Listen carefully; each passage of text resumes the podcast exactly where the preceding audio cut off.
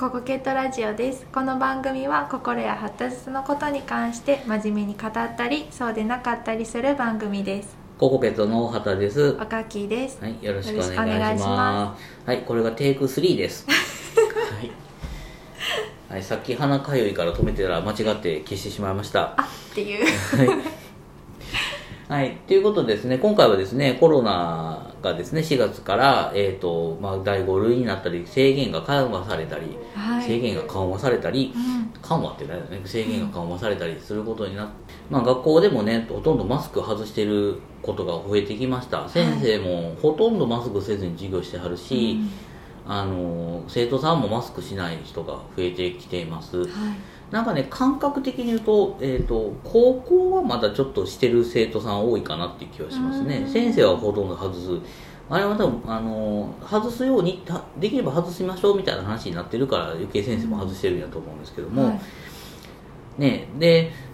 あのいろんなことが制限があったのがだんだん制限がなくなってきます。例えば修学旅行とかもね、普通にうん。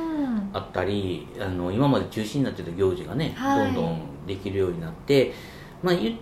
まあ、あの3年前までに完全に戻ったかどうかは別にして少しずつそういうふうに変わってきてます、うん。でそういうふうにこう元の状態に戻ったらうん。あの気になることがあってあのいその3年前までの普通の生徒さんの感じ子供たちの感じうん。と今の感じっていうのはちょっと違う気がするんですね、はい。まあちうん、それはね、あのー一律一概にそれは言えないかもしれないけどうん一つはねやっぱりね、あの圧倒的に経験が足りない、うん。だから経験が足りなかったらどうなるかっていうと経験することによって自分の起きる感情の整理の仕方が苦手になってる気がするんですね。だから何かにぶつかった嫌やったで終わる。嫌やったらどうするかとか、まあ変な言い方だけどそれを逃げる避けるためにうまくごまかすためにどうするかとか、なんかそういうところの部分が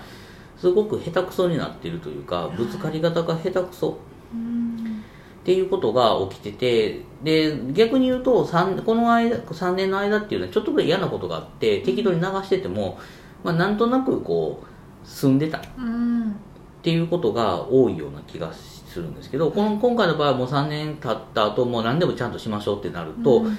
えっとそうじゃなくなってしまってるところがあるので直面化せざるを得なくなる。はい。でそうやって直面化すると意外にもろもろかったり、うん。あのなんかしっかりと自分で考えれて考えれてないってことないけどそのなんかうーんなんて言ったらいいんか知らんけどわかちょっと今パッと思いつかないですけども、うまくこう頑張れない。うんなんかそんな感じがするね。なんかでもあのオンライン授業とかそういうことがあったからなんか外側はすごくしっかりしてるように見えるんですね、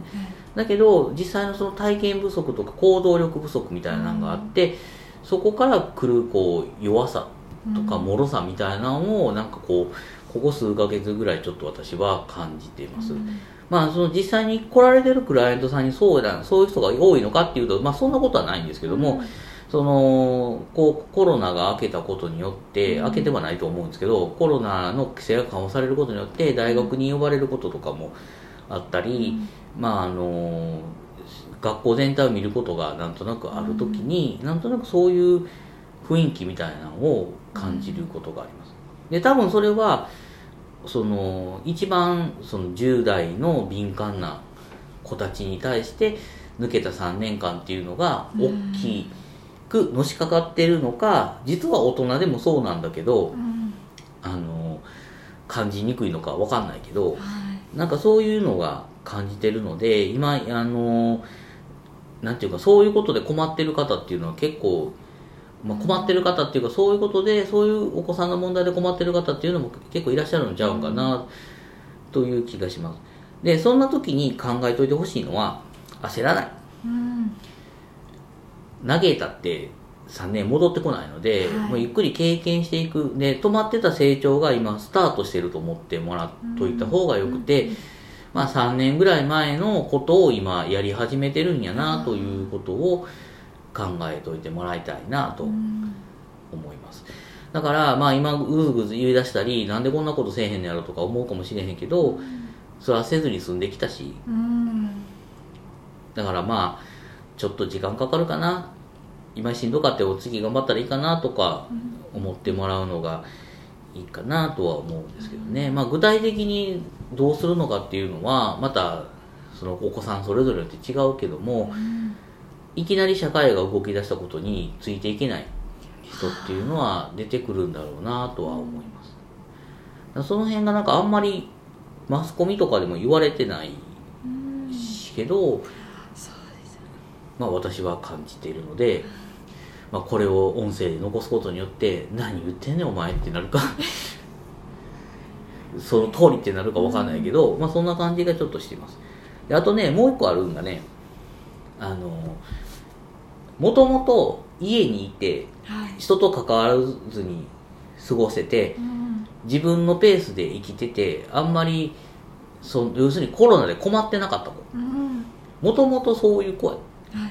とか友達ができひんっていうことに対して、えーちょっとコンプレックスがあるけど、うん。まあコロナやししゃあないよなって言ってコロナで救われてた子たちもはい。いるわけですよね。でこの子たちにとってまた社会から離されてる不安っていうのもまた出てくると思うんですよね、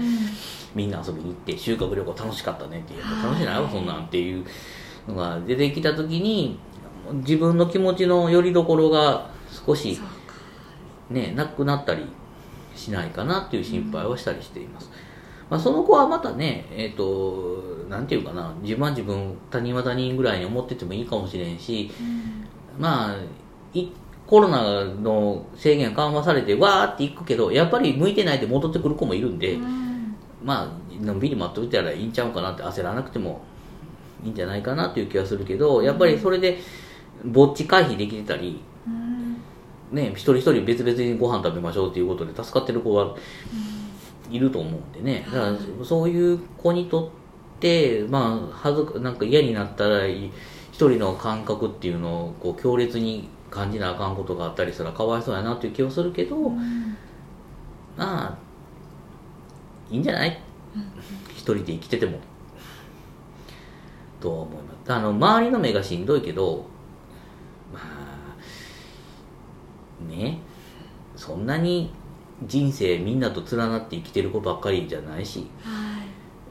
い。ね、一人で生きていくもいいんじゃないかなとは思うのでまあその学校生活で困ることはねあかんけどあの孤独は別にいいと思うんですよね、うん。孤立しないようにね。あのはい。いろんなところとネットワークつんくんあのつながったり先生と話したり挨拶できる子ぐらいはいたりとかうん。いうぐらいでいいんちゃうかなと思うのでまああの気にしすぎないようにしてもらえたらなと思います、まあ、あのコロナ環境が変化するっていう一つの大きな学校クラスが変わるとかもそうやけどコロナの規制が緩和されるっていうのも大きな環境の変化の一つでもあるので、あんまりねえ無理しすぎないようにでも変化にはちょっとずつ合わせていけるようになれたらいいなと思うのと全体的にあの現実のリアルな体験っていうのが不足しているのでうん。そこが今から学皆さんが10代の子たちが学んでいくべき点かなと思ったりします。はい。楽器さんどうですか？いやそうです。確かにそのコロナの規制緩和ってもう遊べるとかやった戻ってくるっていうポジティブな楽しいイメージがもう全てだと思ってたんですけど確かに例えば3年生小学校3年生の子がそのコロナ前の小学校3年生と全く一緒かっていうとそうではなくて確かにこう学力は同じぐらいついてたとしても今まで12年生でこう当たり前にできなかった友達とのこう関わりとか、うんどこかおばあちゃん家に遠出してとかっていう体験ができてなかった分きっと凸凹もねあると思うので。うんなんかあなんでこんな調子崩れるんやろうっていうのが周りの大人もちょっとこう予期できてるといいのかな。確かに調子崩す子が出てきてもそれはおかしくないよなっていうのは今思いましたね。そうですよね、だからまあプラスの面とかねいいことはたくさんあるけどその分やっぱりマイナスな部分っていうのもちょっとね考えとかないといけないんじゃないかなと思います、まあ、なのでねこうあのそういうこともちょっとね意識してもらえたらなと思いますので、またね今後の変化を見ながらまた考えられたらなと思います。はい、ということで今回はこれで終わりにします。ありがとうございました